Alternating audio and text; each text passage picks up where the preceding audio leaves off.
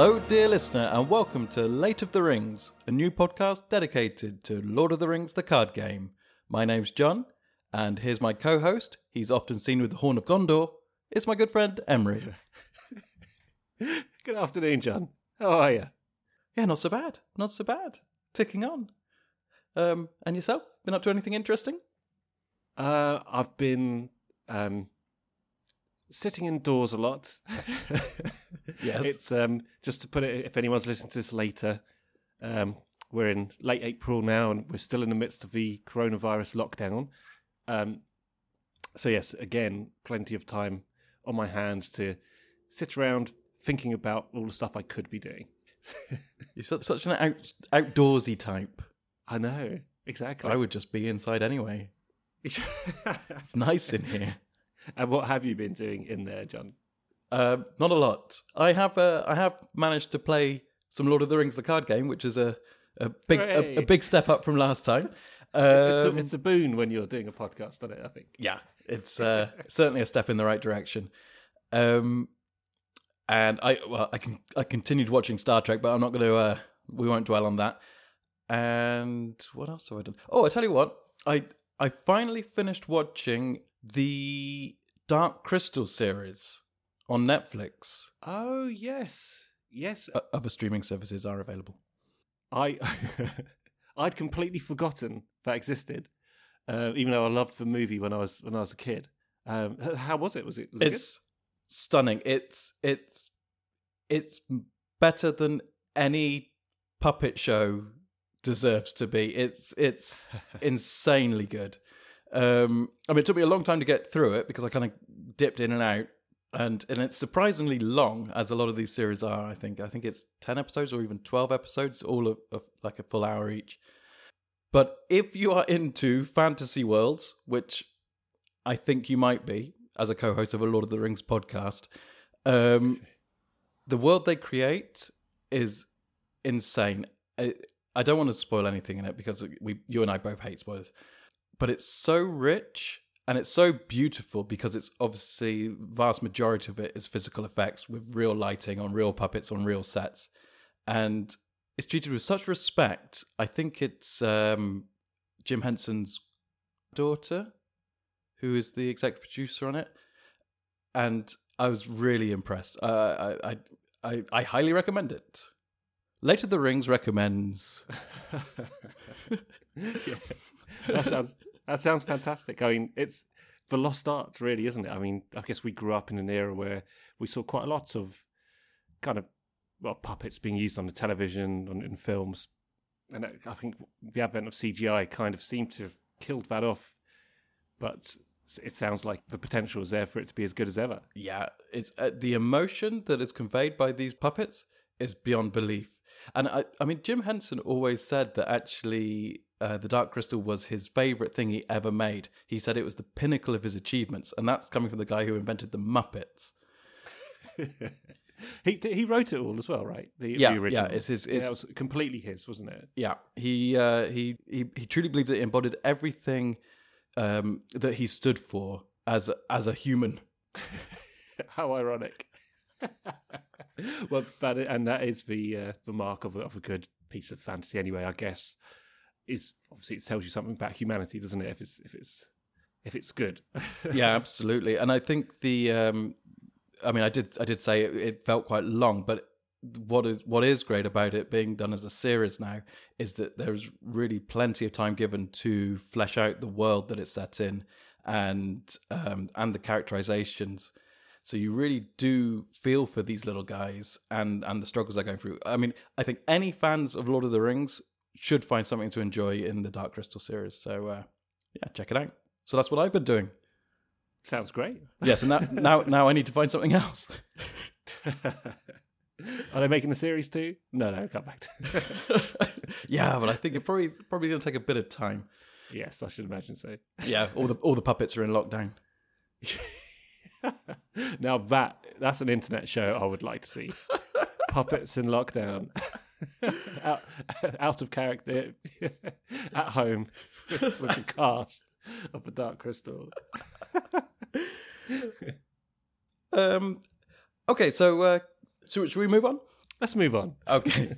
okay, so coming up in this episode, um, we're going to continue our look at the core set spheres. This week, we're going to be focusing on, on lore. Um, we're going to start looking at the quests which are included in the core set, starting with the first one um, the introductory passage through Mirkwood. Um, and we have our fact of the week and some other good stuff on the way. Um, I'm actually going to start with a bit of news, though. Okay. We don't we don't have any jingles, but imagine there was a news jingle. this is this is very exciting for anyone who's just starting out with Lord of the Rings the card game. It's all in stock in America. Oh. I think everything apart from the last Saga box is available now from Fantasy Flight, which means it should be hitting your local game store pretty soon, which is incredible. I mean, I, I don't know how long it would take to get over to Europe, but usually it's a, a few weeks to a month later. Um, it is a bit ironic that this game, which has been so hard to buy everything from, has just come into stock when there is a global financial crisis happening. But, Oh, but, also coming into stock where loads of people are sitting at home without an awful lot to do. So maybe they saw an opportunity. Well, absolutely looking on the bright side there for sure. So, all I say with that in mind is that if your finances do allow it and you are still looking to complete your collection, buy, buy, buy, because as we well know, these stocks do not often last that long. Um, so, get what you can, is my advice, whilst you can. And is it worth is it worth saying for new players as well who perhaps wouldn't have known, like for example, I wouldn't have known unless you unless you told me that. Um, I guess for the long term future of the game is that I think they're, they're going to carry on with some reprints for a while, but at some point in the medium term they're going to stop printing it altogether. Right? Is that was that, is that Um, correct? Well, no, they've, they've not said that they're going to stop printing it. What they've said is there aren't going to be any more APs or deluxes after the current cycle. Well, actually, they've said it won't come back in its current form. So they've not. They're they're being deliberately vague, basically. Right, okay. So they've they've they've not killed the game by any stretch of the imagination. You'll see lots of threads about people saying this game is dead, this game is dead, and that's not the case. It's just they're not going to continue it in its current form. I'm not sure if they really know what the new form will be, but they do still hold the license, so I don't see any reason why they wouldn't keep reprinting because the the printing phase of the job is the easiest. right. And they've just reprinted everything by the looks of it. So Yeah. So I wouldn't worry that's a about good that. sign. Although I would say, oh, I don't want to strike fear into anyone, but I decided to get into Android Netrunner last year and I bought their brand new released updated core set version 2 and I think 2 weeks later they lost the license and the whole game was shut down. Oh. I've, I've actually never. that is unfortunate. I've never actually heard of that. All right. Okay, so that's the that's the uh, that's the big news. Okay, so like I said, the two main subjects of today's show are the lore cards from the core set and also the first quest from the core set, a passage through Mirkwood.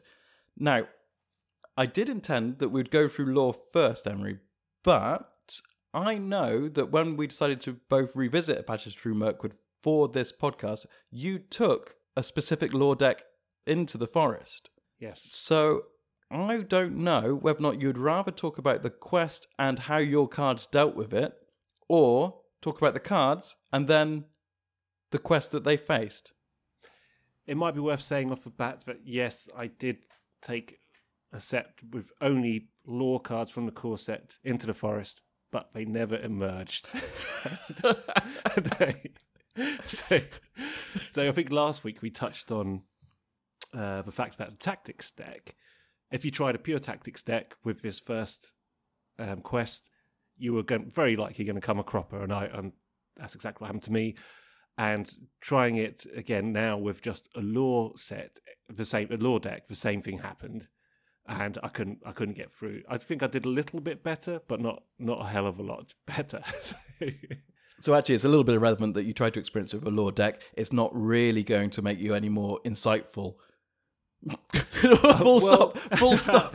yes, well, actually, what it did do. So I think we also touched on last week that lore out of out of all the spheres was the one that by that point I had played with the least. Uh, so I have have had a few quests with with lore involved, but this is the first time I've done a, a mod. So what it did allow me to do was see some of the uh, pitfalls as well of only having lore uh, lore cards in your deck. Yeah, I think it's um, especially starting out, it's incredibly difficult to build a monosphere deck anyway. You just don't have the variety and scope in a single sphere to be successful. I, I think. So okay, well, I, I think I think that with that in mind, I think perhaps we should just start with the lore uh, cards then. Would it be worth mentioning? Um, would it be worth mentioning that in the rule book that comes with the core set, it gives you four uh, decks to play with, which is basically four pure monosphere decks. And actually, using those decks, you can complete this passage through Mirkwood if you use uh, Spirit and I think to some extent Leadership. I think I've completed it with both of those two before, but never with Lore, which I've only tried once, and not Tactics, which I tried the first time as well. See, that's interesting because you've got the uh, new core sets, which came with a, I think they call it a how to play book rather than a rule book. Um, so my original rule book didn't have these these set um, these set decks, and it, it just basically said just grab all of the cards from one sphere and play with it. I mean, do they specifically tell you to take cards out? Uh, no, that's basically what it is. It's, uh, it's called it says it's called a learn to play. Oh, learn uh, to play. and um, on one of the first pages, there's a page called Player Decks, and it says Lord of the Rings card games uh, core set contains the following four starter decks, and essentially what it is, it's all of the cards from each sphere plus one Gandalf. Ah, one Gandalf. Yeah, that's basically what it is. So, for example, leadership heroes are Aragorn, Theodred, and Gloin cards, all copies of cards numbered 30 to 27, which are all the leadership ah, ones. Uh, okay, yeah. And one copy of 73, which is Gandalf. So basically, they're, they're saying handicap yourself by only taking all the leadership cards and, just for added measure, just take one Gandalf with you. Correct. Okay. Yeah. okay, let's uh, let's take a look at these uh, lore cards then. Um, shall we start with the start with the heroes? Yep. Okay, let's okay. do that. Let's start. Let's start with Denethor. Uh, Denethor is a lore hero. He has a starting threat of eight. He quests for one. He can hit for one. He has a defensive three. It's very nice too. And three hit points.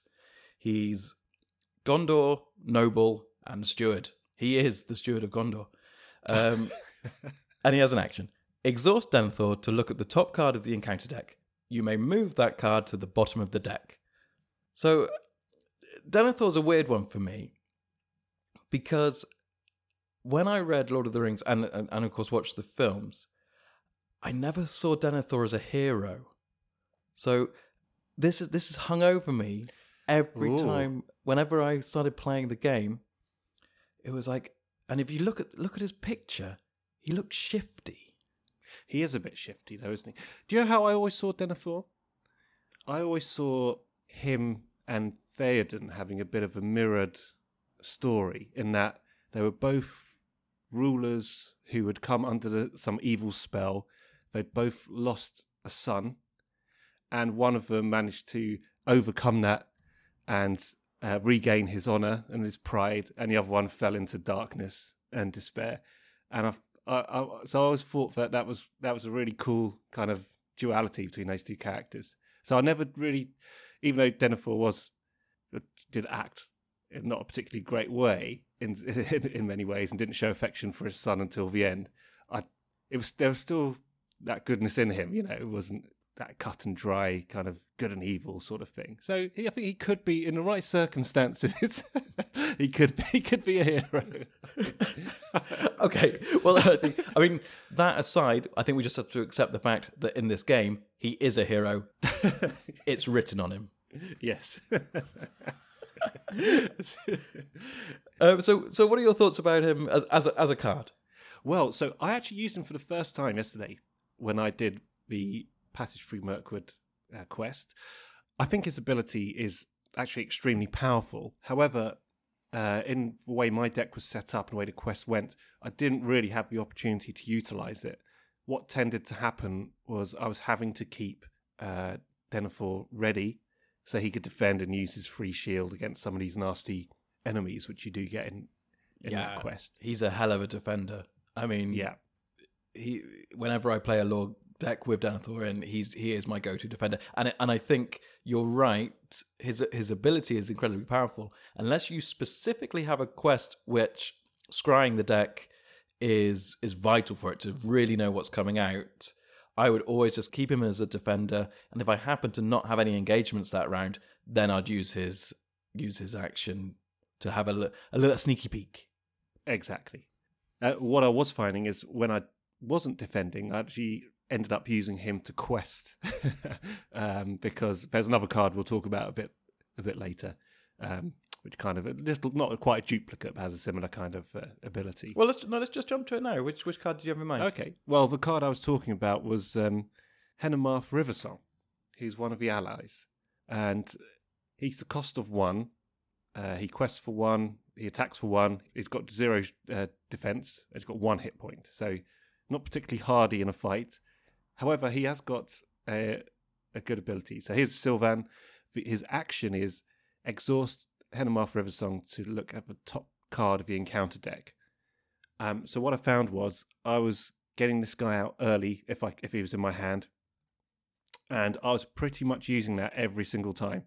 So right at the beginning of every round, I'd exhaust him. I'd look at that first card of the encounter deck, and that would allow me to plan properly in terms of who do I need to quest, uh, who can I leave back, etc. Do I need to leave someone to defend, etc.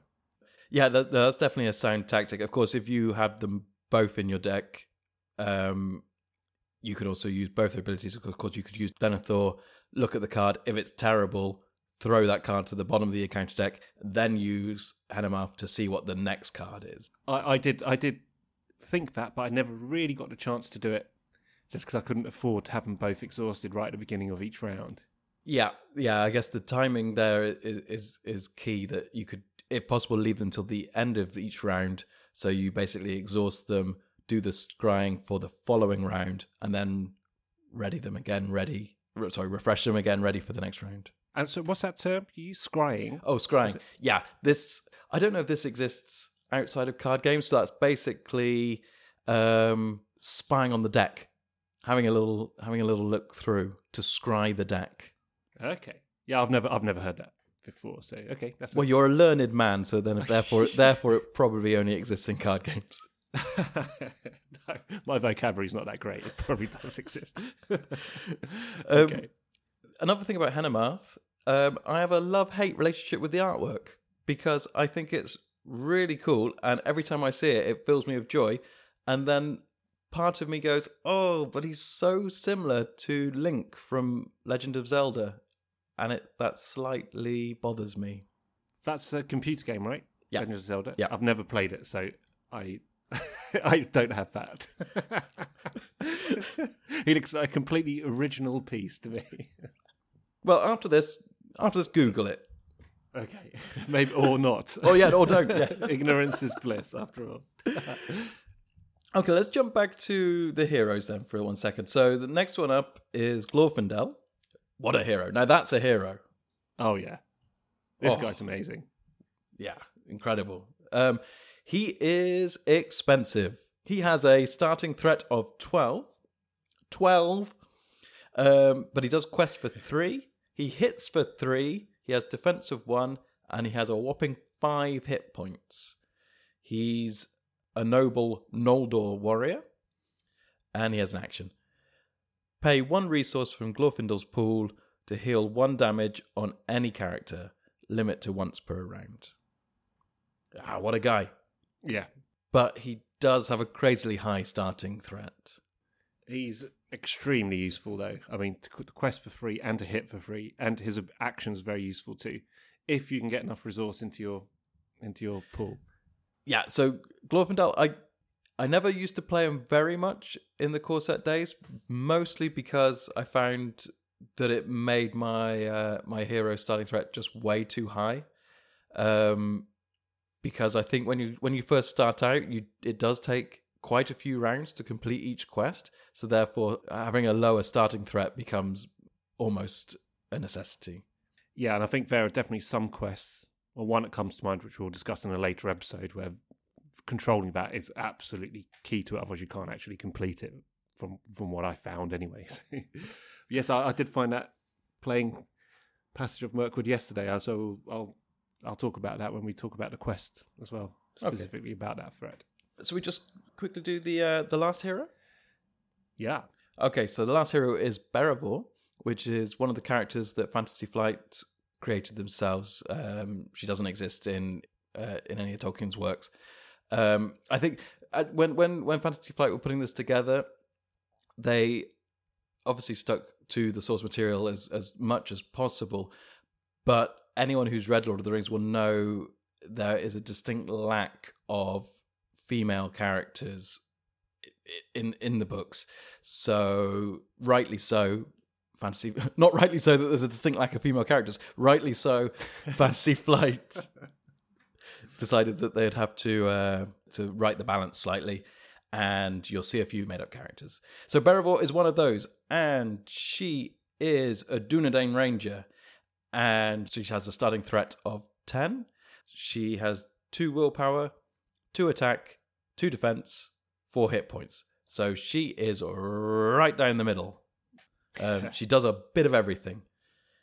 Um, but she does have a pretty awesome action, and that is exhaust Beravor to choose a player. That player draws two cards, limit once per round. yeah, she is great. I I find her really really useful because, as you say, she's an all rounder. So if you for any reason you can't trigger her her action and get those two extra cards for whatever reason, she's useful in in any other thing that she wants to do, whether it's questing, attacking, or defending.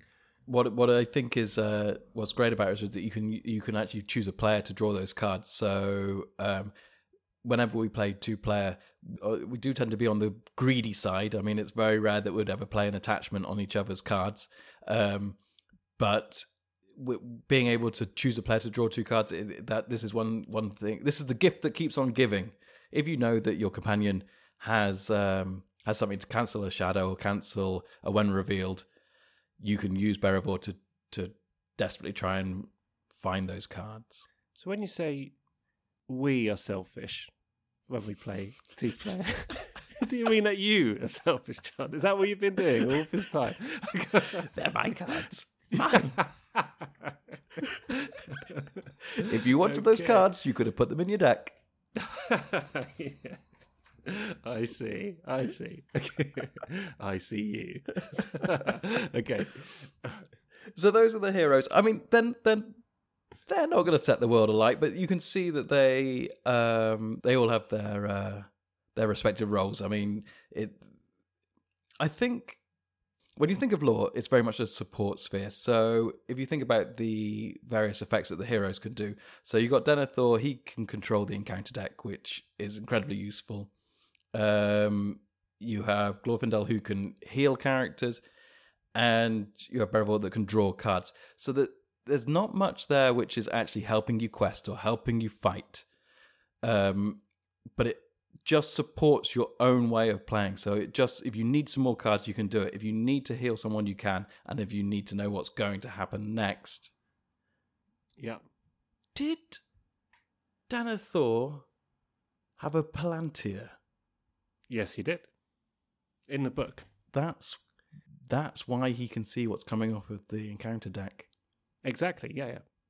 I don't think do they they don't mention that in the film, do they? I think no, uh, it is in the book, hundred percent, but it's not in the film. And I think in the film, Aragorn, when he looks at the Palantir, when he looks at Sauron to to lull him into opening the gates, uh, that's that's the Palantir which they took from Saruman. But in the book, it's the one that Denethor has in his vaults in Minas Tirith, if, if I remember correctly. Well, I think it, it sounded very confident. I'll go with it. Didn't it? I just made it all up. um, so, shall we have a little look at the allies which are going to come along with you on this doomed quest? yes. Okay, so we have we have a few we have a few elves and we have a couple of dwarves. So um elf, elves first. Yeah, sure. That's so like you. Age before. Well, no. No. Well, no, they are older. That's they true. Are older. That is, yeah, yeah. Generally. Don't be fooled by the beards. Exactly. Okay, so the uh, so the so the first ally that I've got here is the daughter of Nimrodel, and she is a Sylvan, and she has a cost of three. She has willpower of one. She has no attack. She has no defense, and she has one hit point. That's pretty weak for a three-cost ally. So let's check this out. action. It better be good. So, action exhaust Daughter of Nimrodel to heal up to two damage on any one hero. Thoughts? well, I didn't include her on my very first deck with Lore, and I did include her on one from yesterday when I did Passage through Mirkwood. However, I never got a chance to play her because of her cost. But I would imagine that in certain situations, that's an extremely useful action. She's someone you can just. You're obviously not going to use her for anything apart from maybe the occasional quest if you really need it. But she's going to be there just to heal damage, obviously. That you she's so fragile. She is. Mean, you're not going to put her in a fight. And she could die anyway. Yeah, But- but yeah, I mean, I, I, as as we'll come on to later, there's some there are some treacheries in the in the core set which will just wipe her out Yeah. with with no no problem. Um, for a cost of three, I would at least like to see two hit points. But yeah, if you can keep her alive, good on you. That's a that's a pretty powerful action for sure. Um, so Henamarth Riversong, we've done him. Uh, Gléowine, my least favorite art from the core set. yeah. Why is that? I think it's his cocked head. You're not a fan of a cocked head. No, You like a, a straighter neck I- in your yeah. artwork. I mean, okay, it, it's it's obviously quite difficult to play this instrument that he's holding here, but don't milk it, mate. I think he's just he's he's got into the song, hasn't he? He's a minstrel. We should be getting into the song. He's there for a job. Oh, Okay, we're going to be talking off air about musicianship after this podcast. Um, but I, I, I actually agree with you. I think also where he's got that kind of affected light shining down on him too. I, that that is the original sort of artist's photo. You know, he's going to stick it on his album, isn't he? That one. It's- Gléowine's minstrel songs. yeah. It's, it's Gléowine's greatest hits. Um, okay, so enough about the artwork and but okay, so Gléowine, he is a minstrel, as previously mentioned. He is. Oh, he's not. He's he's not even an elf. No, he's not an elf, no. He's Rohan. I said we had a couple of elves and a couple of dwarfs. I jumped to him.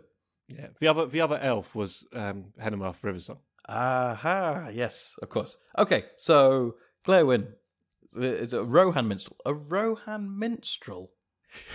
he's probably not popular in Rohan, is he? you can imagine they'd be more into kind of heavier stuff Yeah, in Rohan. I mean, this this guy. Gondor maybe. Yeah, well, the, yeah, Gondor, Okay. not Rohan. not Rohan. Okay, so Gléowine, he uh, he's a cost of two. That's more like it. He will quest for one. He has no attack. He has no defense, and he has two hit points. See, look at these stats compared to your daughter of Nimrodel. This is this is more like it. I, I take it all back. You look great, mate. Um, and he has an action: exhaust Gléowine to choose a player. That player draws one card. I love him. Useful, yeah. Well, you, love anything that can give you extra cards. That you, so you like the lore set generally. I do love to draw cards. Um, yeah, well, I take it all back. This this guy's terrific. He's cheap. He'll survive, and he'll get your cards. You. What more could you want?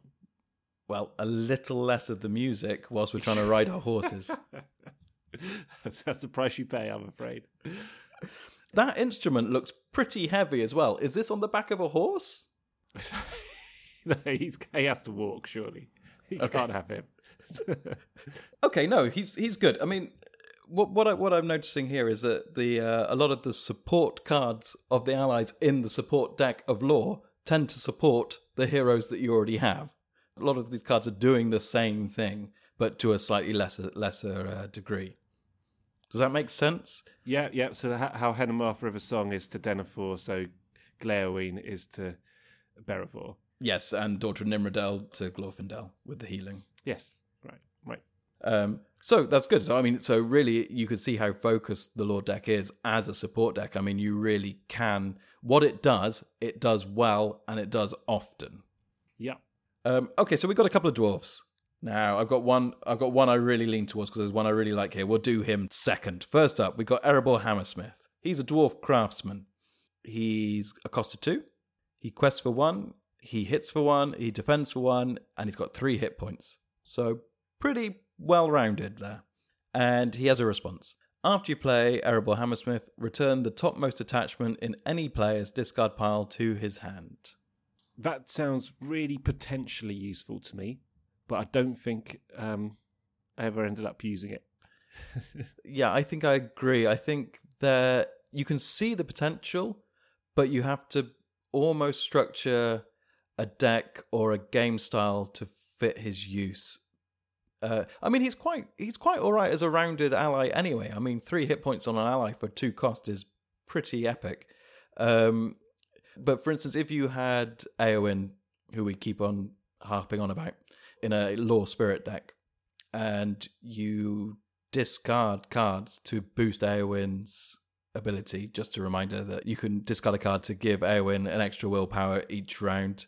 If you could structure it so you can discard an attachment, you could then um, bring Erebor Hammersmith in next round, and his response would trigger, and you could bring that attachment straight back into your hand. So you'd be able to boost Eowyn for essentially no cost. Yeah. Well, I was thinking with this guy, and I've, ne- I've never tried this. I was thinking if you've got a tactics, a couple of tactics guys, or, or one tactics hero in your in your deck, um, they get through a fair few attachments, which I think we'll sort of discuss next week, and that might be quite useful. Uh, when you've got restricted attachments, you can only have two. You have to discard one if you want to get another. But then maybe you want to put one of those attachments on another hero, or well, whatever that situation might be. I think he could he could be useful for that scenario too. But like I say, I've not, I haven't tried that yet. Do you know what? I think over my years of play, I don't think I have ever played a third restricted attachment, meaning that I'd have to remove one of the restricted attachments already on a, on a hero. Um, That's a good point. I don't think I have either. But what in my months of playing or weeks of playing? I just think it feels like such a waste. As in, you saved up, you've bought yourself a nice axe, yeah.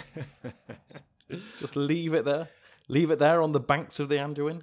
or there there could be other you know adventures later on where you are getting through a whole bunch of attachments, and as soon as you get one, you want to put it on. But then if you get a better one, you want to replace it, or so, uh, which you can. But then you might want to use the one you discarded on another hero. Say, oh, I don't know. We'll have to wait and see whether that's useful. I think, but at the moment, I'm with you. Yeah, I haven't really seen the use for that yet. All right, do you want to, do you want to tell us about the final the final ally? Yeah, this guy is so there's another dwarf. This is Miner of the Iron Hills. He costs two. He's got no willpower. He hits for one. He's got one defense, and he's got two hit points. He's a dwarf. His response is after Miner of Iron Hills enters play, choose and discard one condition attachment from play. Now that there are certain quests where that is almost critical. If you can't, I mean, if you, you could end up with, I mean, without ruining or spoiling anything too much, you can get condition. I think it says it's in the rules anyway. You can get condition attachments which go onto your heroes or onto a uh, an ally, which might prevent that person, that hero, doing certain things or what have you, limit that hero in some way. And I haven't seen any other way yet to get rid of the condition apart from this guy. No, this guy's gold for exactly the point you you raise. You know, there there are some particularly nasty encounter cards which will put a condition on your heroes and allies, and this guy is at this stage the only way of removing that. Um, just as an aside here, you will come across cards which say that you can discard attachments that you control. It's important to note that if a if a condition comes off of the encounter deck that gets attached to one of your heroes or allies, you do not control that card. So you can't you can't get around uh, losing a condition attachment by going, aha, I can get rid of any attachment that I control because because you don't control it. Sorry. Yeah, that definitely sounds like the kind of thing that I would misunderstand and yet again inadvertently cheat on. So yeah, definitely worth pointing out. Um, so those are the allies. Yeah, so it's it it's not a thrilling set of people, but they are indeed all pretty useful, just not in a fight. Yes, I would agree with that. I mean, uh, I don't think I've played quite enough with lore yet. Um, I've only used lore in conjunction with leadership so far, and then a pure lore set, like I said yesterday. Um, so yeah, I need I need to figure out how it synergizes with spirit and tactics as well. So I'll definitely do that at some point. Yeah, I mean, if you're building a pure support deck, I mean, spirit and lore are, are great for this. I mean, they, they they work really well together. But you'll you'll you'll find that in your own time. Is it worth just explaining what a support deck is as well, just for people who might not Um. Well, it, it sure. So basically, if you were playing a two-player game, it's not uncommon for for one of a it's not uncommon for one deck to be a heavy combat deck and one deck to support that deck. So you'll you'll have one player who's basically taking care as much as possible of all the big bads, and then another deck helping get rid of shadow cards, get rid of when revealed effects, and heal and help each other draw cards. So supporting supporting the players. So so one player basically essentially doing the, the questing and the fighting, and the other one supporting all of that. Yeah, not necessarily just the questing, because the questing, because there's a lot of support inside Spirit in the fact that they have all the cards for cancelling uh, treacheries and cancelling shadow effects, and of course Spirit is the heavy are the heavy questers. But it, yeah, it's mostly combat, to be honest.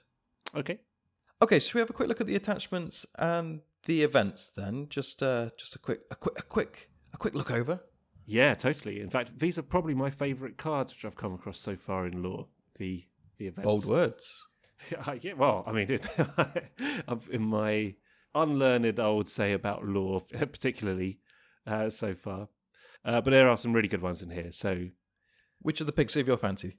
Uh, so well, first off, there's the uh, Lore of Imladris, which costs two.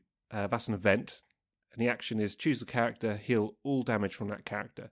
So if you've got somebody who's very close to to dying, whatever it is, for the cost of two, you can get rid of all of the damage on that person. So that that's very useful. Yeah, for sure. That's useful. I mean, it's not that expensive either. So you could you could definitely look at uh, including three Lore of Imladris and then um, and then maybe just skipping the Daughter of Nimrodel because you know I, I got the hang up that she costs three and she's going to die. Whilst you could, I would rather make room for the Lore of Imladris for sure. Yeah, I guess the other thing is if you can keep her alive, you can just keep using that every every round. However, there are other. Uh, well, maybe it's worth worth talking about that sort of restoration of health um, kind of card. So the other couple in here, there's another event.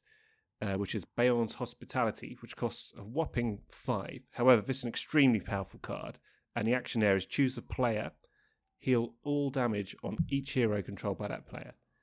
So if you've taken a bit of a battering, and if, you can give that to your fellow player as well, if you're playing two player, get rid of all the damage on on on all of that player's heroes. You know what I'm going to say, though, don't you? Too expensive. It's five. It's Gandalf. It's Gandalf cost. you got to think about it, haven't you? It's like if you're going to spend five, is this better than Gandalf? I think you'd struggle. To, I think you're always going to struggle to spend five on anything apart from Gandalf, if that's your uh, gen- general view on it. also, also, it's only heroes. it is only heroes, yeah. That is true. This is nothing. This is not going anywhere close to any of my decks. Yeah. To be honest, I think you'd have to have a fair bit of cash lying around to chuck this one out. You know, it's and just just but just to finish off the ones about healing. Uh, hang on one second. Oh, sorry. sorry. No, no, Okay, sorry. oh, No, no. let's- let's No, go. no. One second. Also, this is Beorn's hospitality. It's not very hospitable to charge you five to heal up. Come Well, in. Do you know what's less hospitable? It's like it's like ah Aragorn, Gimli, Legolas, please come inside. Uh, you lot, you're sleeping in the tent outside. But but we'll not heroes make, only. We'll not make the night. We've got injured men. No, sorry. this is as far as my hospitality goes. it's a very exclusive establishment. Yeah. Um, can I just skip to an attachment very quickly? You could do what you like. So uh, one of the the other card in the core set, which is to do with healing, is self preservation, which is a cost of three, and it's a skill, and you attach this to a character, and the action is exhaust self preservation to heal two points of damage from attached character. That's any character, doesn't have to be a hero. It's cost free, so it's a little expensive, but you can use this every time. So if you've got a character you're constantly putting into defend or, or what have you, this is an amazing way to keep them alive. So on the odd occasion I did manage to get this one out, I actually ended up using this quite a lot, and I'm, I'm a big fan of, of this card actually. Yeah, it is. A, it is a little costly, but it, it, is powerful. I think this is probably the best healing card that you get in the core set for sure. Cool, we're in agreement. Had to happen sooner or later. Okay, where do you want to jump to now? You're dotting around all over the place. Um, so the other, I guess, the other event cards. Uh, there- there's two which are similar. I, I think it's worth talking about those as well because I think these are really helpful if you've got a lore deck. Um, and they're Radagast Cunning and Secret Paths. They both cost one. They're both events. Um, they're both quest actions as well. And Radagast Cunning, the action is choose an enemy in the staging area until the end of a phase that enemy does not contribute its threat.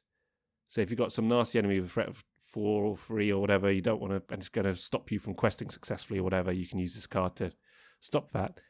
And similarly, Secret Paths is basically the same, but for location. So it says quest action, choose a location in the staging area until the end of a phase. That location does not contribute its threat. It's it's extremely powerful. If, if you want to just uh, need to get to the end of a quest card, say whatever, you got one shot at it you know you haven't got any enemies coming, and this is your chance to do it. You might bring Gandalf out to help him to get you past that card or whatever. For just the cost of one, extremely useful cards. Yeah, I think that, that they're cheap and they are universally helpful.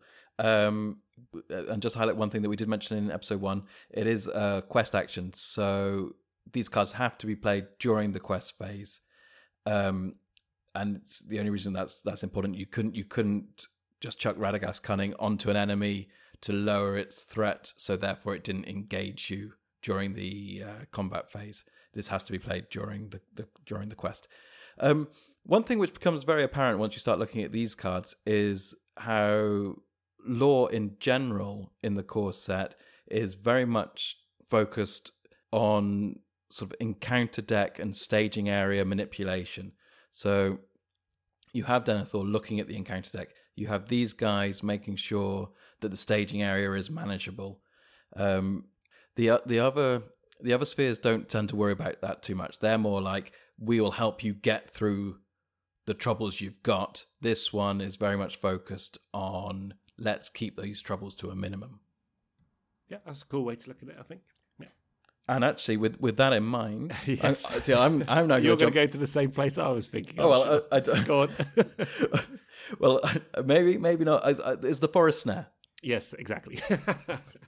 Possibly my favourite card in this whole uh, set, in the core set, I'd say, it, for, for law. I am also a big fan of the forest snare. I mean, again, it, it's it's relatively pricey. A cost of three. Um, it is an item. It is a trap. It's an attachment. That's important. Didn't mention that. Uh, and it states this: attached to an enemy engaged with a player. Attached enemy cannot attack. And it also has a brilliant artwork on this one. You got to I love it. I love the artwork on this. I mean, yeah. I hate wargs in general. So to see one trapped under a net, you're, you're more a cat person, aren't you? I am is- uh, than, than than a warg. than yes. a warg person. um, what I love about this thematically as well is so it's attached to an enemy engaged with a player. And as you alluded to last week as well, an attachment can only be played at the beginning of a round. So it's and you think about what this is forest snare. So it's like this is you set a trap. So when it comes, you have to kind of lure it in first before you're going to uh, set this off. So he does get a chance. He or she does get a chance to attack you before you can use this, unless you can fend that attack off some other way. So it's got to be engaged first. So if an enemy is engaged, you'll have a combat round, and then at the start of the next round, you can play the attachment to to snare that enemy.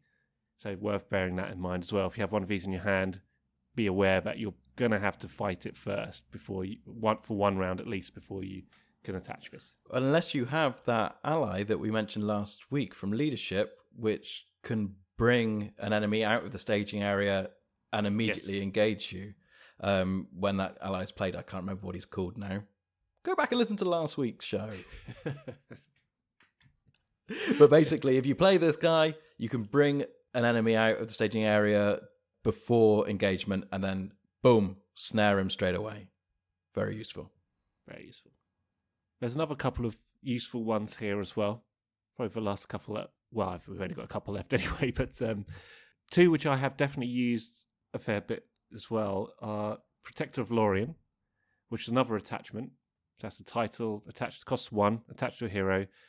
Um, discard a card from your hand to give attached hero plus one defense or plus one willpower until the end of the phase. Limit three times per phase.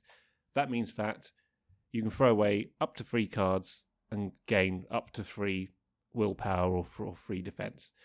Um, I found that I was having to utilize this a fair bit to get through quests when I had a pure lore deck. Um, might be less useful if you've got some spirit guys there, maybe I, I don't know. But in, if you're using a lot of lore, it means you're gonna you're probably gonna end up having a lot of cards in your hand as well. So you might end up with some spares which you can burn to to utilize the effect on this, and it only costs one. Uh, so it's quite a good kind of get out of jail card. I found that one, so I'm a, I'm a fan of that one. Yeah, I think it's great. I think it's uh, it's a real utility. Yeah, and the other one, the other attachment, which I uh, thought was very useful as well, was dark knowledge. Oh, This is great. So this this one costs dark, one dark as well. knowledge. You found dark knowledge useful. That that that tells me a lot about your personality. it probably does. I for somebody who loves to more than anything to get through for quests and without willpower. This one is an attachment which costs one. Attached to hero, attached hero gets minus one willpower. Um, but the response is exhaust dark knowledge to look at one shadow card that was just dealt to an enemy attacking you. So that can be again extremely useful to decide on who you might defend with, how you're going to defend, can you afford to take an undefended attack or not, what whatever it is. So I found this one really useful. You see, I you see, I hate dark knowledge. I don't think I ever played it. Anything that makes your you have to pay one, Yeah. and it makes your heroes worse. I mean, Yeah. yeah, okay, it has a nice effect, but you, you're you're paying you're paying to make your characters permanently worse. I think you're uh, I think you're a bit afraid to explore your dark side, Jarvis. I mean, I love the I love the theme of it. I love the I love the theme that that that oh, the theme's fantastic. Yeah, that that you are you are actually you're turning to the dark side. You're you're joining Yeah. with Sauron for a second. I mean, it's sapping the will, it's sapping the willpower from you. you're looking in the Palantir. That's why I put this one on Denethor because he only quests for one, right? So I I think I'm not going to use him for questing generally. So I'll put it on him, but I can use him to, I can use this every single round to to check a shadow card. I I I found it very helpful to plan my um, defenses. You see, I, I dislike this card so much that if we were playing together and we both, for some reason, had a lore deck, I would play the uh, the Miner of the Iron Hills, and because Dark Knowledge is a condition attachment, I would remove it from your hero. Oh, I see. Why would you do that? this is your. Is this your, 'Cause your, I'm- your 'cause I'm left leaning, Uh... I'm fighting on the side of good. You're just going around with your dark knowledge. yeah, but then Aragorn looked in the Palantir, didn't he? And where did that get him? Uh, on the throne. Oh, semantic. and, and peace and prosperity throughout all of Middle Earth. I think it turned out pretty well, actually. it's look, all things in moderation, right? A little It's bit. just a little. once around, have a little peek. You're not looking at every single shadow card, just one, just, fine. Just a taste of. Just a little bit of dark knowledge. just a touch of, just a little. Yeah, it's like it's like putting a little bit of spice on your on your food. You don't want to overdo it, or you just ruin it, and you're hot and sweaty and bothered. Or what is this? Just a little bit can add some, you know, a little bit of deliciousness. That's what dark knowledge is. Um, I think we missed an event. We've, I think we missed two events. Yeah, Oh, go ahead. the first. That's your, that's your that's your dark knowledge. Right, you see. I've, I think I've lost. I'm losing some willpower. No, so Lorien's Wealth, cost of three. Very straightforward. It's an event action. Choose a player. That player draws three cards. Um, I think this is probably particularly useful in a two-player game. I think if you've got lore, you're generally, I'm speaking generally, but you're generally going to be picking up a bunch of cards. Uh, so if you're desperate to find one particular thing in your deck, you might use this. I think this is more useful where you have a second player who doesn't, who isn't cycling through the cards as quickly. This is one where you can use to help out your buddy. That, that's that's the way I look at this one. Or, or I've probably not explored it enough as in one player to really see the advantage of it. I mean, I do see its use, but I do think if you are playing a lore deck from the core set, you've probably got Beravor in in your hand, and and she'll give you two extra cards each round, regardless. So, But you must exhaust her as well. oh, you really must. you must exhaust her. Um, if so, if you had a way of uh, readying her, then it was obviously a complete no-brainer. And we've got um, your favourite as well, uh, Gléowine. You could also you to draw draw a card. No, I've changed my mind about him. He's great. No, I was being serious. Your your favourite. Yeah. You're going to go and buy his album after this uh, podcast is done. okay. There was one more event. Okay, yeah, we got the final event, which is Gandalf Search, a cost of X. Ooh, Dun dun dun. we've we've not we've not we've not had an X card yet. Um, so cost of X. It's an event and it has an action. Look at the top X cards of any player's deck. Add one of those cards to his owner's hand and return the rest to the top of the deck in any order. So basically, what, what the X represents is how many cards you would like to look at, and that would therefore dictate how much this card costs you. So if you just want to quickly peek at one and uh, and get it into your hand, then by all means just pay one. If you if you happen to be rich, chuck six resources at it. That's a Gandalf plus an extra resource, and look at the top six and uh, pick a card and put them put the rest back. if it, if it's just one, you have to peek at it first. Well, this is well. Actually, it's interesting. it's interesting because it, what's what's interesting about this is as a player, you play the event, but you Yeah. could. I'm just reading it through. Check I got this right.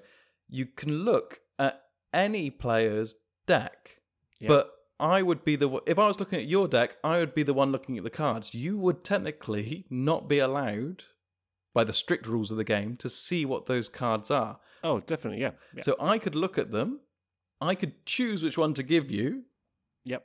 and then I would rearrange those cards and put them back onto the top of your deck. Now, and in theory, because well, we are going to do a feature on the rule of table talk in this game in a later episode, but um, in theory, you're not meant to specifically discuss cards in each other's hands.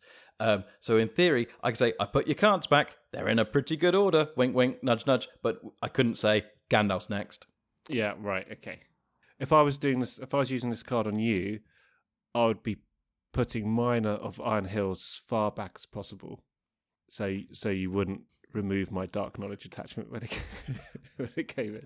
Are we are we aware that this is not a competitive game? Yeah, well, I didn't think it was until the beginning of his podcast. I thought I was the one for dark side. Ooh. No, yes, no, no, you're quite right, Dave. Um, I jest. Okay, so that's all the lore cards. I think we pretty much covered everything there is to say. It is, as we said many times, a, a good support deck and unlikely to see through quests when played by itself, which leads us directly on to you attempting to get through the first quest with a pure lore deck. Yes. Passage through Mirkwood. Shall we just shall we talk about the um Yeah, so what I want to do when we talk about quests, because we're going to talk about uh, the various quests as we as we play our progression through the game. Um, we're not going to go through every encounter card, or in fact, even every quest card. It's more just to have a chat about how we found the quest. D- did we think the difficulty level was too high, too low? Was it interesting? Was it thematic? And then during the process of this, we'll definitely mention some encounter cards that we thought were particularly nasty or particularly fun or particularly interesting. Um, so, yeah, so where are we going to start? We'll start right at the beginning. The so called introductory quest that they package in with the core set, a Passage Through Mirkwood. Hello, dear listener. This is a warning to let you know that the next section contains spoilers for the Passage Through Mirkwood quest. If you wish to avoid these spoilers, you can carry on the podcast from 1 hour and 26. So we both went back and played this again just to remind ourselves of what the quest entailed. Um, the first thing that struck me is that the quest, the quest itself doesn't do anything, which is, is not necessarily a bad thing. But you'll you'll you'll notice in later quests that most quest cards will have various conditions that are required for you to get past them. In Passage Through Mirkwood, you just need the quest points, which I think is very smart actually from from the game. The, the first quest, you just have to quest successfully. It really lets you learn the mechanics of the game without bogging anything down. That does that does also depend. There are a couple of conditions, and it depends which road you go down as well. I'm not sure how. Do, do we want to talk about that in any kind of detail? Oh yeah, no, no, no. We can. I, what we'll what we'll do is we'll we'll go back and we'll put a spoiler warning on this. Yeah, So fine, I th- I think we can um we can just talk completely openly about the quest. Yeah, cool. Okay, so we are assuming that, dear listener, you have attempted Passage Through Mirkwood a couple of times. Maybe you've completed it. Maybe you're a veteran who's just coming back to this. We are assuming that you're kind of familiar with this with this quest, and we're not telling you anything that's too kind of new here. Um. So yeah. So you're right. I think the I think the first couple of quest cards are pretty much plow through it. Um. Until you until you get to the last card, but uh, would it be worth quickly just talking about what the quest entails and what the theming of the quest is? Yeah, sure. So, according to the rules, so Pass Through Mirkwood is a difficulty level of one, which is the lowest difficulty level you can have. And it was surprising going back to this. I thought I'd sail through it straight away, and I, and I didn't. So it just goes, goes to show that any of these quests can be a challenge depending on which deck you're using. Um, but just to read through what it says in there, it says uh, Mirkwood has long been a dangerous place, and recently one of King Thranduil's patrols has uncovered disconcerting signs of a gathering menace in the vicinity of Dol Guldur. A party of heroes controlled by the player has been assembled to carry a message through Mirkwood, down the Anduin, and eventually to Lorien to warn Lady Galadriel of the imminent danger. It's a passage through Mirkwood. It's a passage through Mirkwood. And uh, the first quest card for this is called Flies and Spiders. Uh, and it says, it kind of reiterates what we just read, but it says, You're traveling through Mirkwood Forest carrying an urgent message from King Thranduil to Lady Galadriel of Lorien. As you move along the dark trail, the spiders gather around you. And the setup is you need to search the encounter deck for one copy of the Forest Spider, one copy of the Old Forest Road, add them to the staging area, then shuffle the encounter deck. And then what you need to do to get through that first card is quest for eight. Yeah, so I, the the quest itself is not difficult, but the, the the theming I think is lovely. I mean, there's there's lots of foresty locations, and there's lots of spidery enemies. But the two thing two things struck me whilst playing this through again. again, I thought it'd be an absolute breeze, and I did beat it on my first go. And I and oh, and I did. I was only using cards from the core set, so it's not like I I I took uh, a full pool of cards and went, yeah, it's surprisingly easy. I can't believe you lost. I took a I took a tactics spirit deck through it, and it but it wasn't as easy as I was expecting. Um, so three things struck me: one, particularly nasty enemies; two, particularly nasty treacheries; three, some surprisingly nice locations. And this is something which I don't think they ever revisited. Is there are, are a good proportion of locations in here which help you out as a player. And um, let me see if I can find some here. Well, I think the very first one. So the way this is set up is you end up with that forest spider on Old Forest Road up in the staging area, and Old Forest Road. The response there is after you travel to Old Forest Road, the first player may choose and ready one character he controls. Oh, and th- yeah, this became this was incredibly useful to me because I think uh, the first treachery card I drew made me exhaust a character that I was saving. right. So that that was lucky that I could travel there immediately. Yeah, and, and so another one I think is the Forest Gate, and that has a response that says after you travel to the Forest Gate, the first player may draw two cards. Oh, hello. oh, oh, I would just like traveling there all day. but I, I think that's that's great, though, isn't it? I mean, you know, that's perfectly fitting in with the theme, isn't it? Uh, there are certain places you go which are which are great and and are nice. I guess there are certain areas of this world of this world of Middle Earth where you're going to have fair fewer of those, but um, that totally keeps in line with the uh, with, with, with the story. I think. Yeah, so there are some nice parts of the forest. I mean, there's some particularly nasty parts as well. I mean, um, uh, if you sh- should happen to be walking through Mirkwood and someone says, Let's go this way. It's much quicker. It's just the necromancer's pass. My advice do not go down that pass. Um, this has a particularly nasty travel effect that the first player must discard two cards from his hand at random to travel here. Yeah. That's just horrible. But then again, this is this is why I love this game. Um, or one of the many reasons I love this game.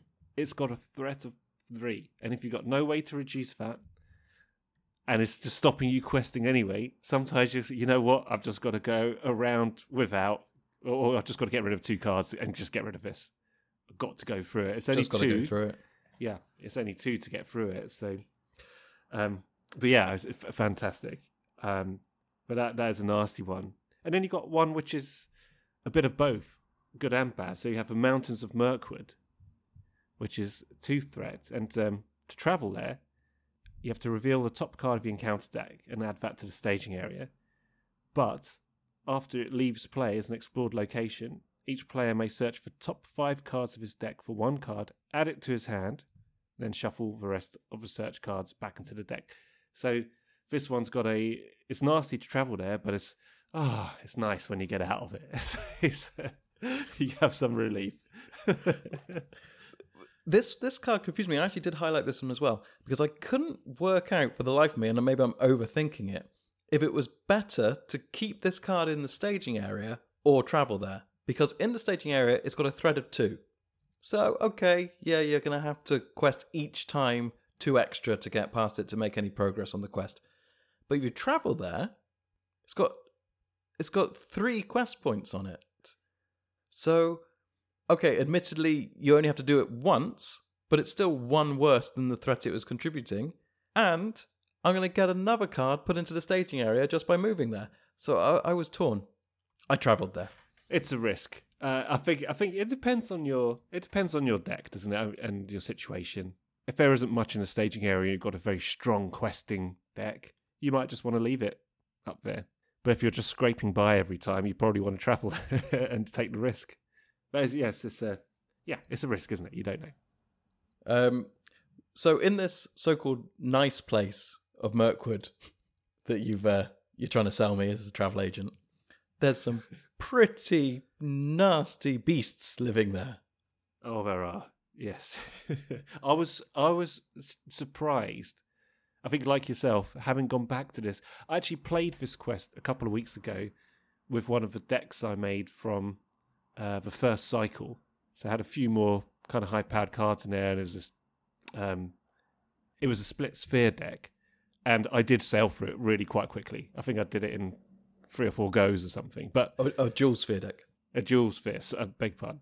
Um, but yeah, but coming back here, yeah, uh, just a couple of weeks later, I had forgotten how nasty some of these guys were. You're absolutely right.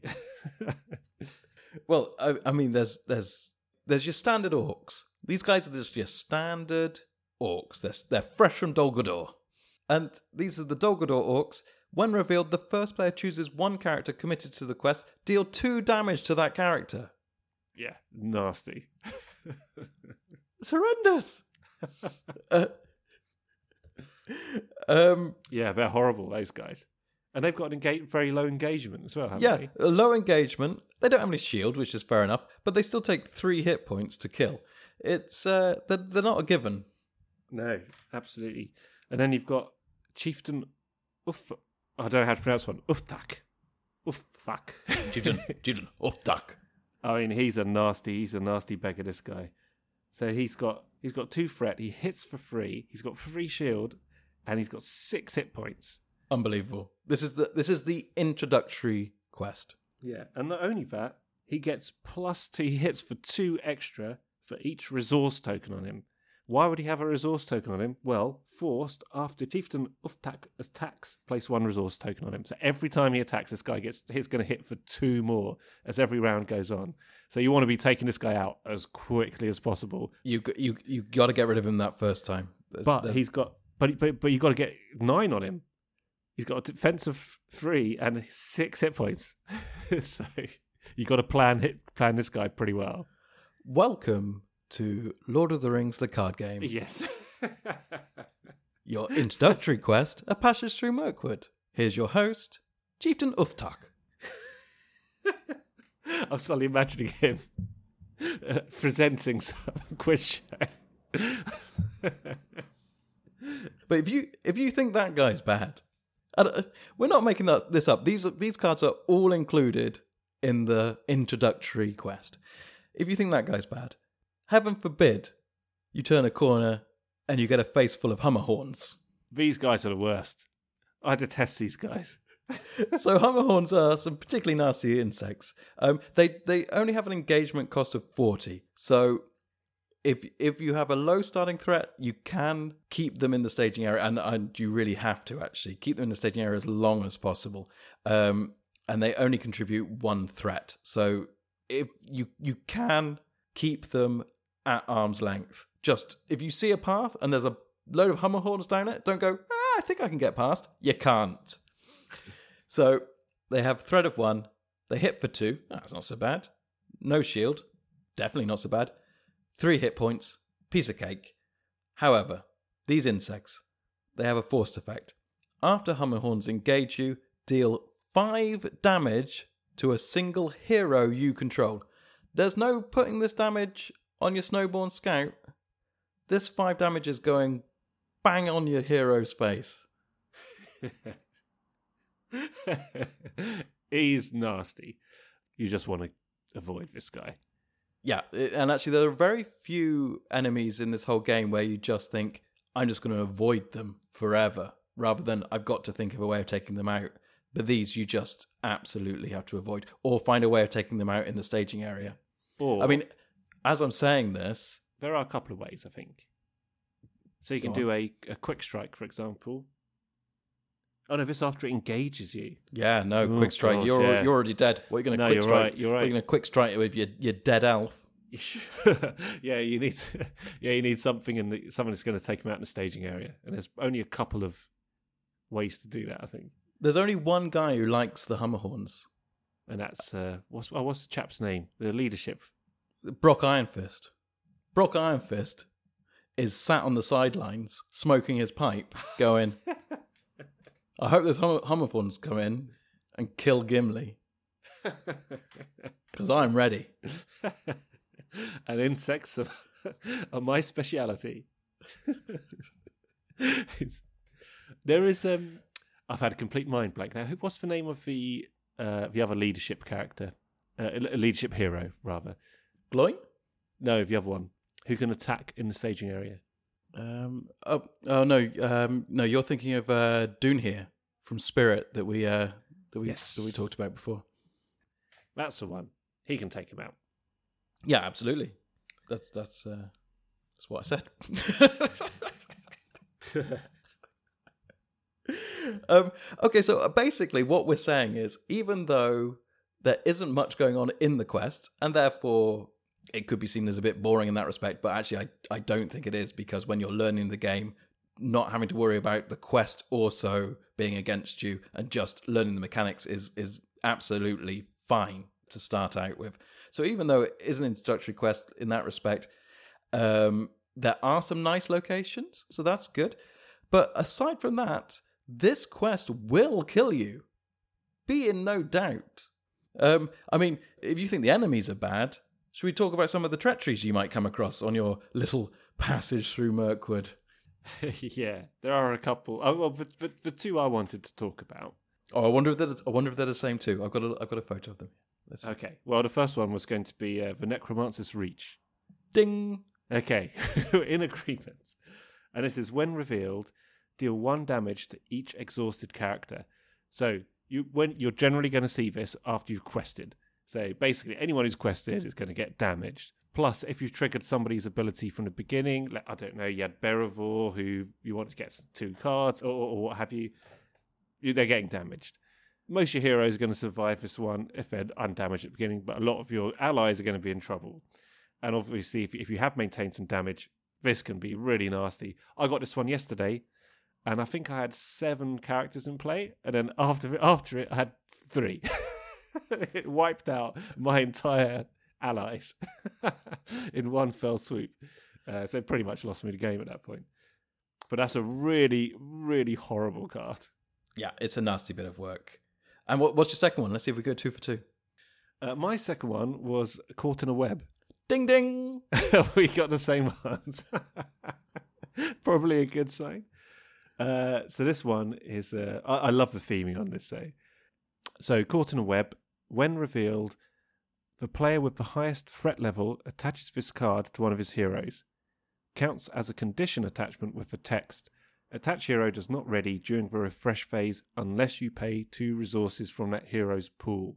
Now, this can completely hamstring you uh, this happened to me last night. I ended up putting it on Denethor because I thought the other two I'm definitely going to exhaust every time. But then I needed him to defend, and suddenly I ran out of resource, and it, it was all a bit of a nightmare.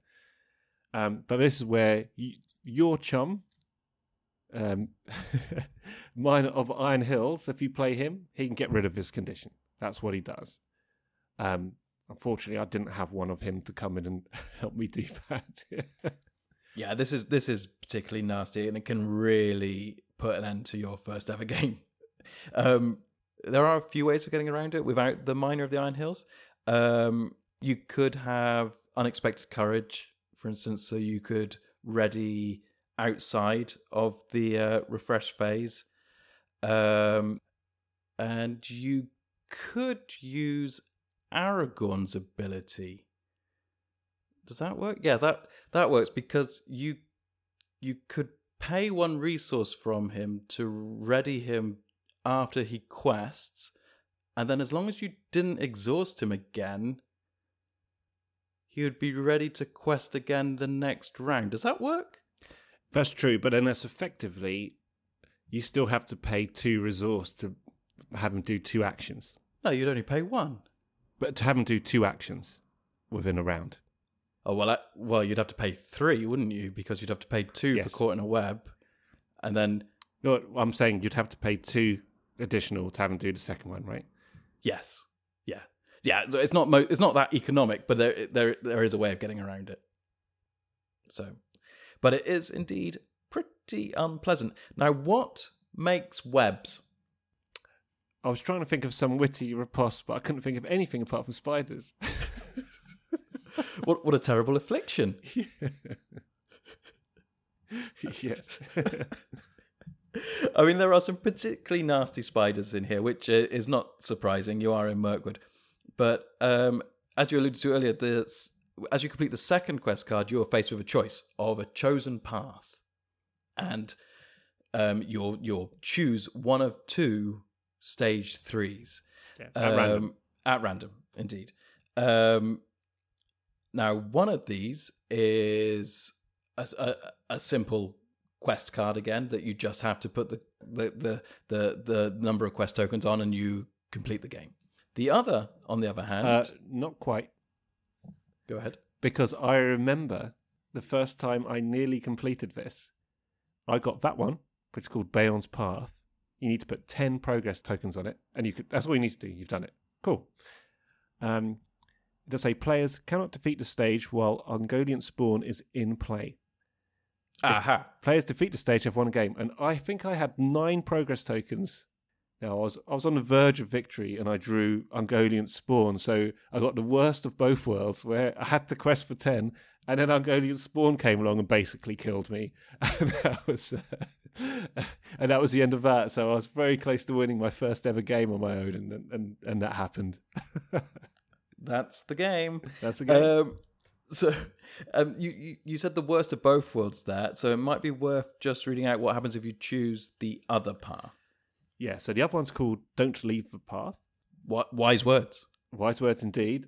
And you don't need any progress tokens at all on this one. Woohoo! But it say when revealed, each player must search the encounter deck and discard path one spider card of his choice and add it to the staging area. Players must find and defeat Ungoliant Spawn to win this game. So, if you haven't already defeated Ungoliant Spawn earlier in the quest, then you're not gonna you're not going to win until Ungoliant Spawn is defeated. So the wise thing to do here, unless you're in really, really, really deep trouble, is that one spider card you search for, you want to bring out Ungoliant Spawn. Kill Ungoliant Spawn, you win the game. Sorry, you just you you made me think of something. Can you just read the? You said if you haven't already defeated it, do you not have to defeat it again? I don't think so. It says when revealed, each player must search the encounter deck and discard pile for one spider card of his choice Yeah. and add it to the staging area. The players must. Oh, actually, no. It says the players must find and defeat Ungoliant Spawn to win this game. I thought so. So find. So does that mean then, if you've already defeated Ungoliant Spawn, because you happen to draw it in the encounter deck, you have to go back and defeat it, de- defeat it again? I'm afraid you do. Oh. Well, I've always chosen, and that's never happened to me. So, Oh. but but I definitely I definitely would have made that mistake as well. I think. Yeah, probably. Um, but so obviously the cho- obviously you're given a choice to find any one spider. If you're playing by yourself, definitely find Ungoliant spawn. You'd be foolish just to pick another spider and wait for Ungoliant spawn to come off of the encounter deck. Um, um, I just want to bring it back to that quest card for a second uh, because there actually is an important bit of wording on there.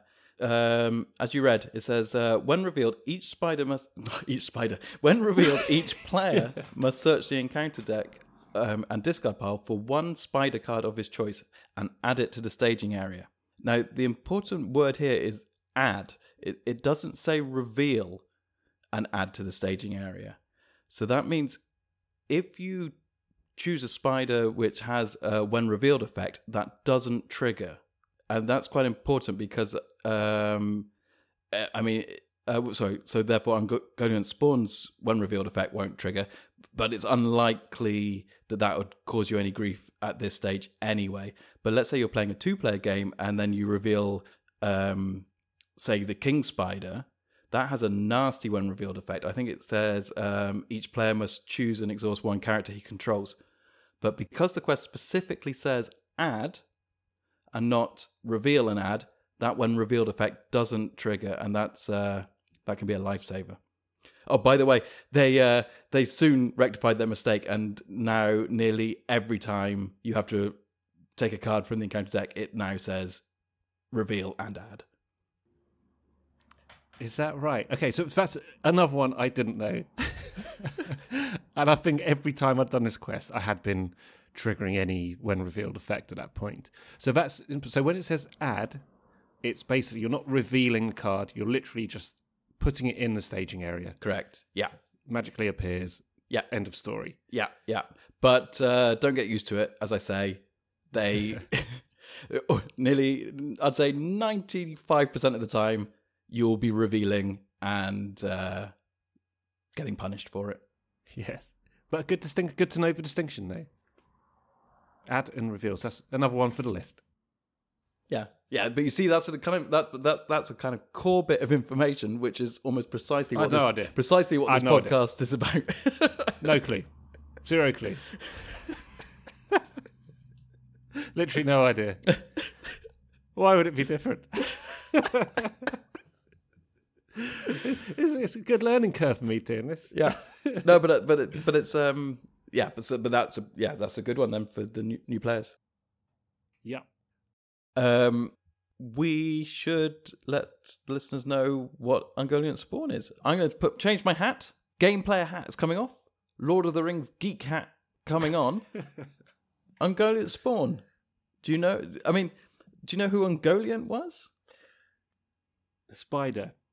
Wow, good guess. I, I did know this. Is this in The Hobbit? No, it's in the Silmarillion. Um, Un- Ah, I read that once a long time ago. So, okay. ah, okay. Well, it, first age. indeed. Um, well, Ungoliant was is an evil spirit. If um, um, see, I'm gonna have we'll have someone writing in saying that I've got this totally wrong, but I am going by memory here. Ungoliant, I believe, was a, an evil spirit that took the form of a spider when it was cast into Middle Earth, um, and and had many spawn. This is what I remember. It has it has many. Basically, it infests the world of Middle Earth with spiders. Um, there is only one named spawn of Ungoliant from Tolkien. Do you want to uh, take a guess who that might be? Shelob? Yeah. What a piece of work. I'm not a fan of spiders. I think Hmm. weirdly, giant spiders might be less scary than actual spiders. How about forces of evil that just take the form of spiders? Well, that's what spiders are anyway. Okay. Um, so shall we No, just? I have, a, I have a friend of mine who's convinced that spiders are the most misunderstood creatures. He loves them. He just takes them in his hand and looks just a harmless little spider. And, I, and I always think, well, you wouldn't do that if we were in Australia, would you? you know, there's a reason you're scared of spiders, right? and here is one of those reasons. Um, so should we just quickly read out Ungoliant Spawn? I don't know if I have it here. Yep, I've got it if you want. So he's got a, uh, he or she? She almost she is she, right? Yeah. So Ungoliant Spawn, she has an engagement cost of 32. She's got uh, a threat of three, hits for five, defense of two, and nine hit points. Nasty piece of work. When revealed, each character currently committed to the quest gets minus one willpower until the end of the phase.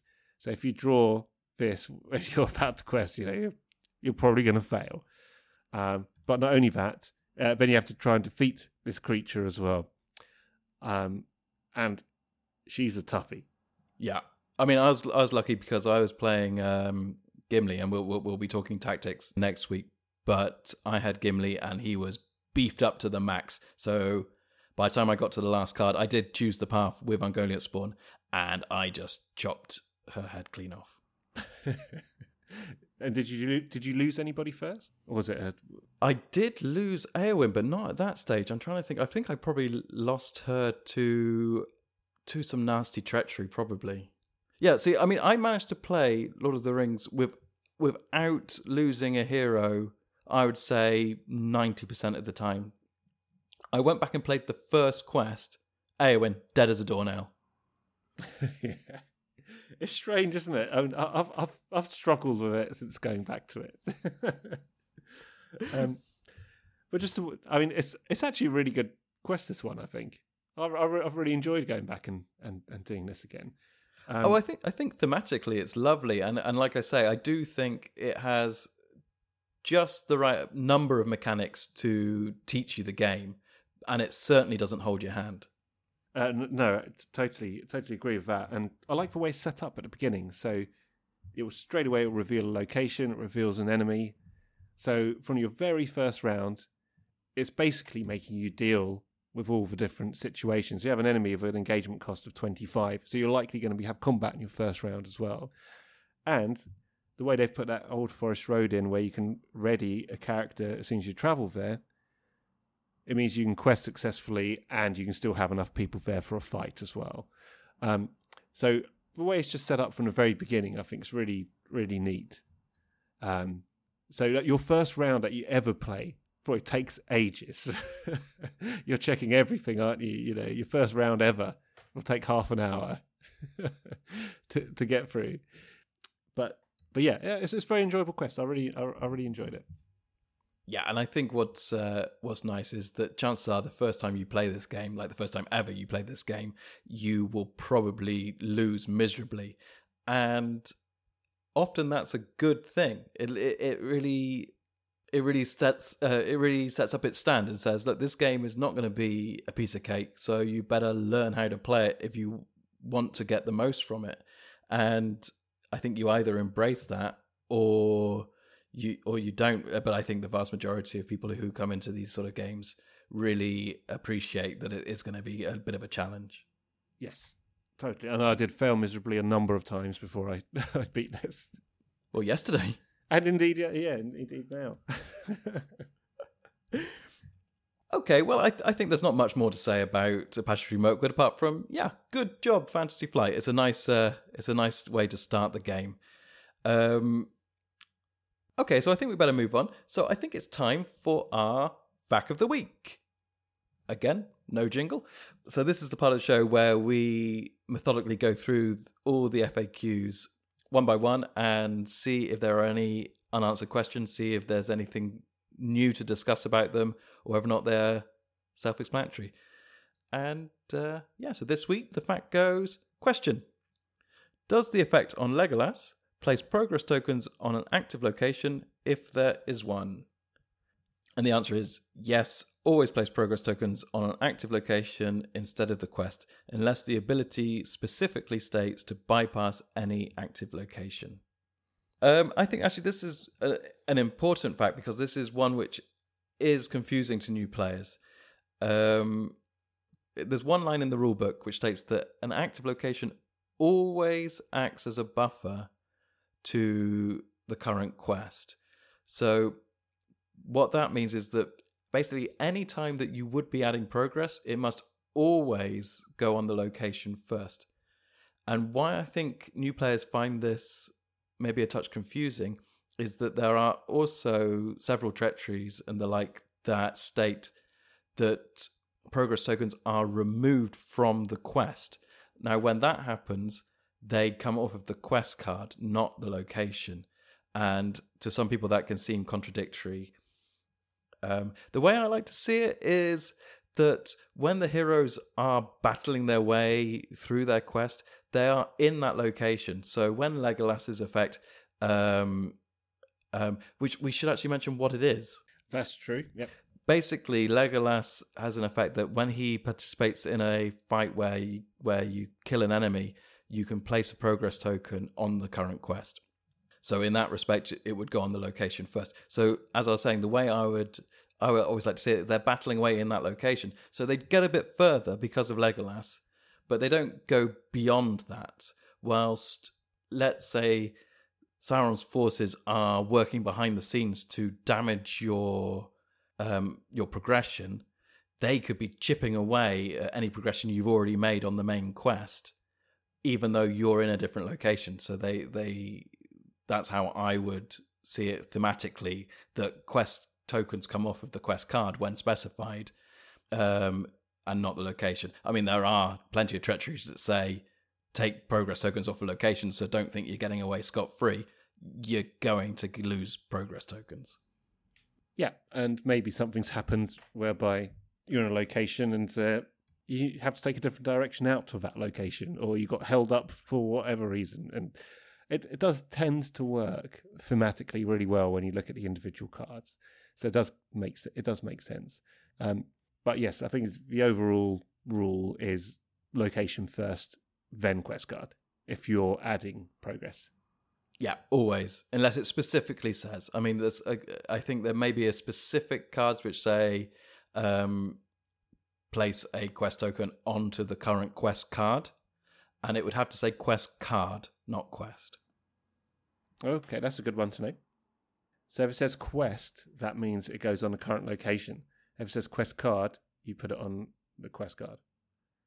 I believe so. Let me just quickly find Legolas. Let me just see what the actual wording on, on his card is. Well, I think Legolas is clear.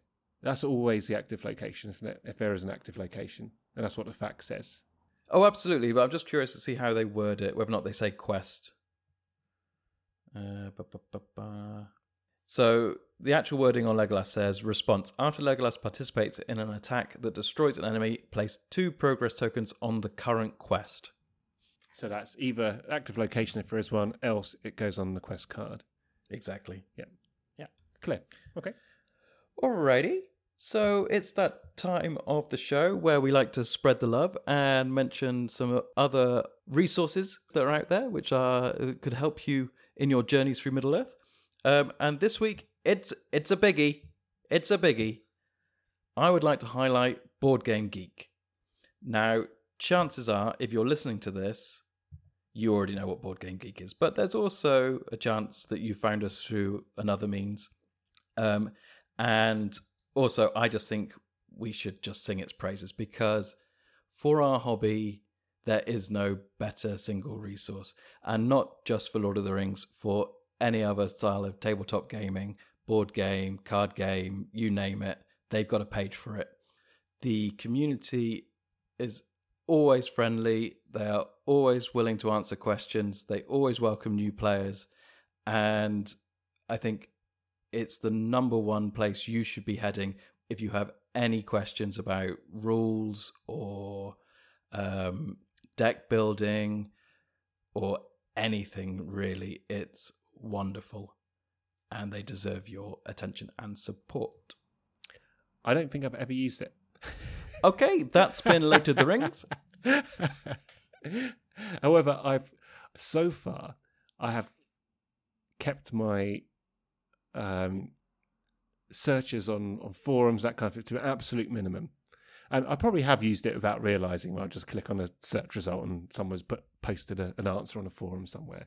But what I mean is, I haven't got to the point yet where I've created an account on a forum and contributed or, or what have you. At the moment, I'm really just looking things the odd the odd thing up about a rule or something like that or card, which I'm a bit confused about, and just keeping it to that essentially so oh, far. Oh yeah, and that's fine, and that and, and this is definitely the place to look for sure. And you're probably right when you are googling these questions. Almost certainly, the place where the answer is is Board Game Geek. But it's also not just for rules. If you want to go there and just read some read some nice articles or reviews, or just generally get involved with the Lord of the Rings the card game community, it's definitely the place I would head.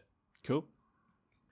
Alrighty. Um, oh, and by the way, on that note, um, I have set up a thread on Board Game Geek specifically for the podcast. So if you want to get in touch with us through through that, you are more than welcome. Just hunt it down. Okay, I think that just about wraps it up for today. So coming up next time, I think we're going to be looking at the uh, more core set cards, probably tactics, and maybe we'll bundle spirit into that as well because we already mentioned quite a few of the spirit cards in episode one. So maybe we'll have time just to to do them both. And if you're game, Emery, I think uh, we should take a journey down the Anduin. Fantastic. I like that one a lot. And Me too. I think what we'll find now, as we discussed in this episode, Passage Through Mirkwood, uh, that's really um, an introductory kind of quest. I think what we'll start seeing now, even from Journey Down the Anduin, is how the theming really starts to come into play. Um, the sort of game mechanics and, and the theme. So, yeah, very much looking forward to, to that one. Yeah, me too. It really is um, to this day a standout quest. So, um, there's a few ways you can get in touch with us if you want to. We have a Twitter account at Late of the Rings. I've actually put a few things up there now, so it's not the barren landscape it was last week. we have an email address which is lateoftherings at gmail.com and that board game geek thread. So, yeah, feel free to get in touch. So, all it leaves me to say is take care out there. Thanks for listening and goodbye. Bye.